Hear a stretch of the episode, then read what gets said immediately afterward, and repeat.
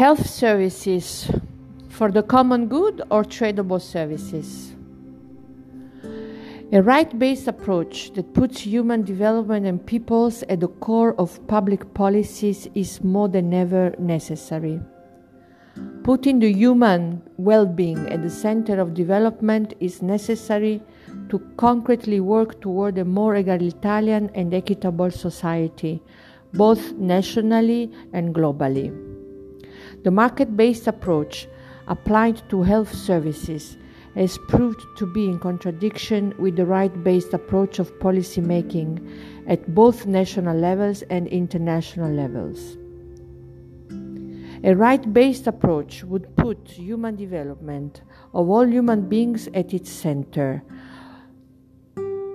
This is necessary to concretely work toward access to health care for all as a prerequisite of economic development worldwide.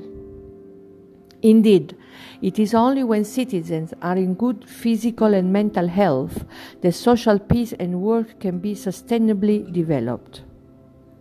Over the last decades, corporations and multinationals succeeded in propagating the idea that the market needs little or no regulation and it can regulate itself through the invisible hand of Adam Smith. According to this vision of the world, global wealth would automatically cascade to all vulnerable groups. As a result, governments reduced dramatically their roles as guarantor of social justice and as well as redistributors of economic wealth, including through access for all to public free health care and to education positive obligations of governments as duty holders in charge of protection and promotion of their population's well being were voluntarily reduced. The market became, at its own, the regulator of both economic and social development. These political choices have weakened the capacity of national authorities to take appropriate regulatory actions to guarantee access to health care for all in a speedy and effective manner.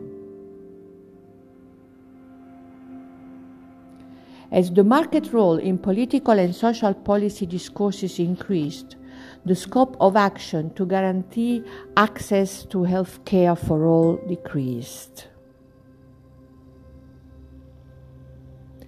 The lack of protection of national strategic and essential sectors such as health infrastructure, personnel working conditions and salaries, and externalization of sanitary equipment production have set a negative trend in providing appropriate treatments in a timely manner. The coronavirus crisis has shown the flaws of decisions taken over the last decades. Access to health care for all is therefore a prerequisite to economic systemic development worldwide, and it must become a right based access. It is indeed only when citizens are in good health, both physically and mentally, that a society can peacefully develop.